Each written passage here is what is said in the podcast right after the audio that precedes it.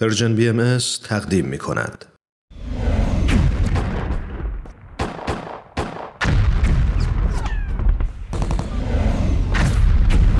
معماران صلح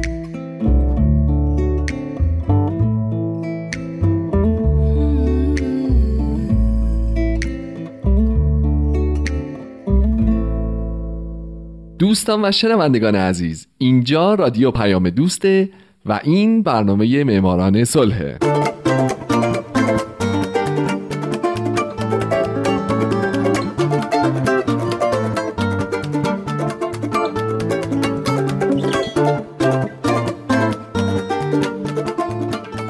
سلام. اگه شنونده ثابت برنامه های رادیو پیام دوست باشین حتما می‌دونین که از دو سه هفته پیش برنامه ای رو اجرا می‌کنم به نام معماران صلح. من در این برنامه به زنان و مردان و شرکت ها و مؤسساتی می‌پردازم که به خاطر فعالیت هاشون به نوبل صلح دست پیدا کردن. من هومن عبدی از شما می‌خوام که به معماران صلح شماره سه گوش بدید.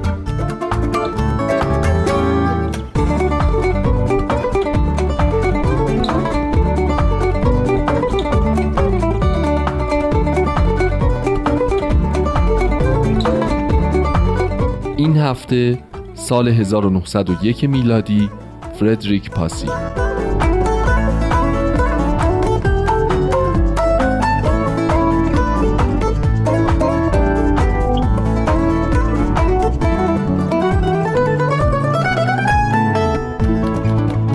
اگه برنامه هفته پیش رو گوش کرده باشین حتما یادتون میاد که من در اون برنامه به زندگی ژان هنری دونانت پرداختم. و گفتم که او به همراه فردریک پاسی در سال 1901 یعنی اولین دوره‌ای که جایزه نوبل اهدا شد جایزه نوبل صلح رو به طور مشترک دریافت کرد.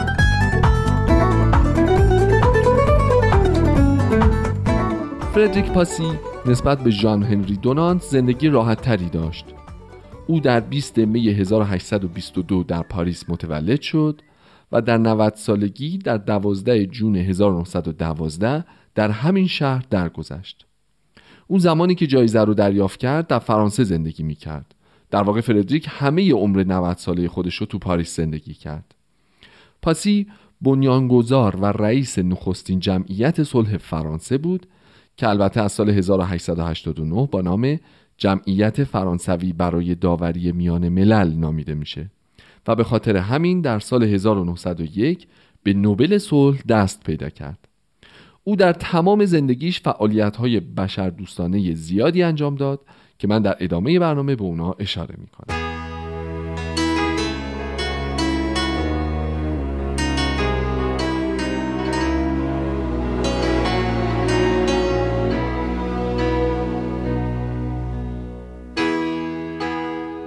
همونطور که گفتم پاسی در پاریس متولد شد و همه عمر در این شهر موند. سنت خدمات اجتماعی در خانواده پاسی خیلی مستحکم بود. عموی او هیپولیت پاسی هم در زمان لوئیس فیلیپ و هم در زمان لوئیس ناپلئون از وزرای کابینه بود. فردریک تحصیل وکالت کرده بود و در 22 سالگی به عنوان حسابدار در شورای دولتی وارد خدمات اجتماعی شد. اما حس کرد که کارای مهمتری می‌تونه انجام بده. پس بعد از سه سال اونجا رو ترک کرد و خودش رو وقف مطالعه سیستماتیک اقتصاد کرد. در سال 1857 مجموعه مقالات اقتصادی منتشر کرد با نام مخلوط های اقتصادی و به خاطر همین مقالات بود که به عنوان اقتصاددانی نظری شناخته و مطرح شد. بعد از این پاسی سخنرانی های زیادی طی سالهای 1860 تا 61 در دانشگاه مونپلیه انجام داد و به این ترتیب شهرت دانشگاهی خودش رو تضمین کرد. بعد دو جلد کتاب با عنوان درس های از اقتصاد سیاسی منتشر کرد.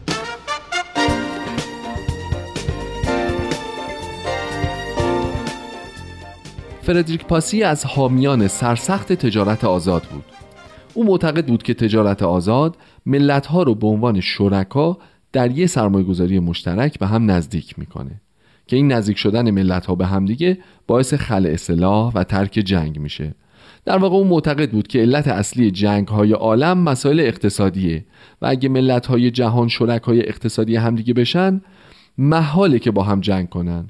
چرا؟ چون ضرر یکی باعث ضرر خودشون میشه. اون سعی کرد در هر شهر و دانشگاهی تو فرانسه در مورد موضوعات اقتصادی سخنرانی بکنه و به انتشار مقالات و کتب در زمینه موضوعات اقتصادی ادامه داد. از جمله دستگاه ها و تأثیرات اونها بر پیشرفت بشر مالتوس و اصولش و تاریخ کار.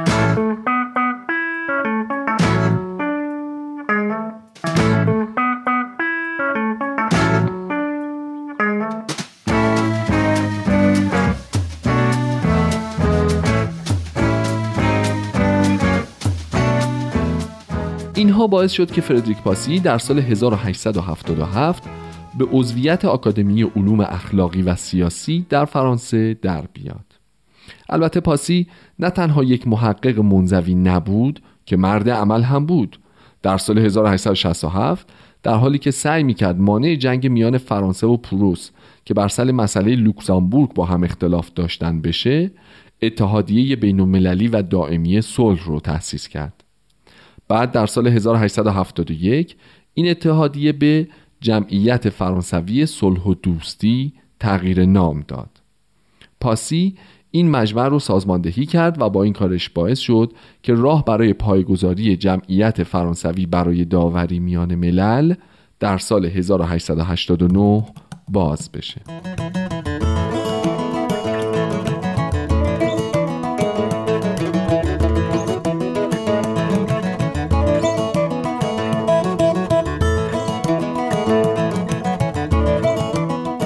علاوه بر اینها پاسی به تلاشهاش برای خدمت به دولت هم ادامه می‌داد. در سال 1881 و 85 به مجلس نمایندگان راه پیدا کرد اما در سال 89 در انتخابات شکست خورد. او در این مجلس در حمایت از تصویب قانونی به سود کارگران خصوصا قانونی مربوط به حوادث صنعتی که مخالف با سیاست های استعماری دولت بود طرحی برای خل سلاح ارائه داد و داوری در مناقشات بین المللی رو به عنوان راه حل پیشنهاد کرد. طرحش مورد توجه راندال کومر قرار گرفت. راندال کومر که بعدها خودش جایزه نوبل صلح رو می‌گیره در اون زمان موفق شده بود انگلستان و آمریکا رو مجبور کنه که اگه مناقشه بینشون رخ داد که از طریق دیپلماتیک قابل حل نبود به جای جنگ به داور مراجعه بکنند.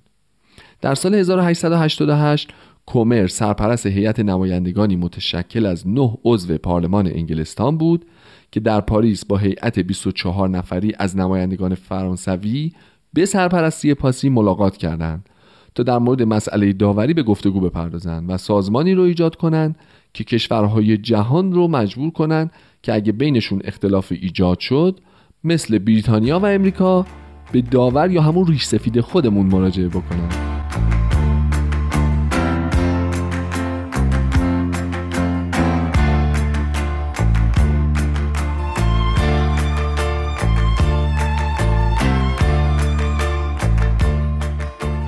سال بعد یعنی تو سال 1889 56 نماینده پارلمان فرانسه 28 نماینده پارلمان انگلستان و نمایندگانی از های ایتالیا، اسپانیا، دانمارک، مجارستان، بلژیک و آمریکا اتحادیه میان مجلسی رو تشکیل دادند که پاسی یکی از سه رئیس این اتحادیه بود.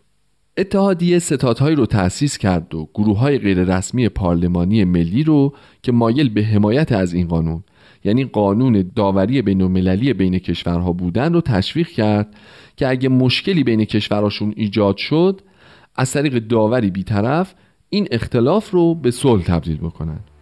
این اتحادیه امروزه با نام اتحادیه بین پارلمانی شناخته میشه و حدود 100 عضو داره.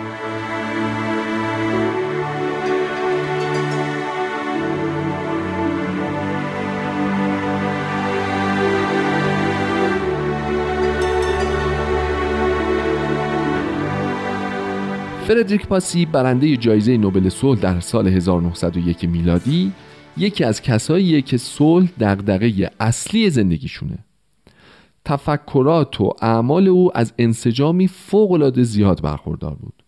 او می‌دونست که به چی فکر می‌کنه درد عالم کجاست و به دنبال درمونش قدم برمی داشت به خاطر تمام کارهایی که پاسی کرده بود و به واسطه تلاشهای خستگی ناپذیرش در طی نیم قرن در جنبش صلح او حواری صلح نام گرفت. پاسی بدون وقفه و به طور واضح می نوشت او تمام فعالیت هایی رو که در این زمینه کرده رو در سال 1909 میلادی در 87 سالگی در قالب گزارشی با عنوان برای صلح نوشت و به طور خاص به اتحادیه اشاره کرد و به کارهایی که او انجام داده تا این اتحادیه پا بگیره. فردریک پاسی سخنران مشهوری بود. او به خاطر خواسته های اقلانیش از شنوندگان صدای قدرتمندش حرکات بیشمارش و همچنین رفتار باشکوه و باوقارش هنگام سخنرانی مشهور بود.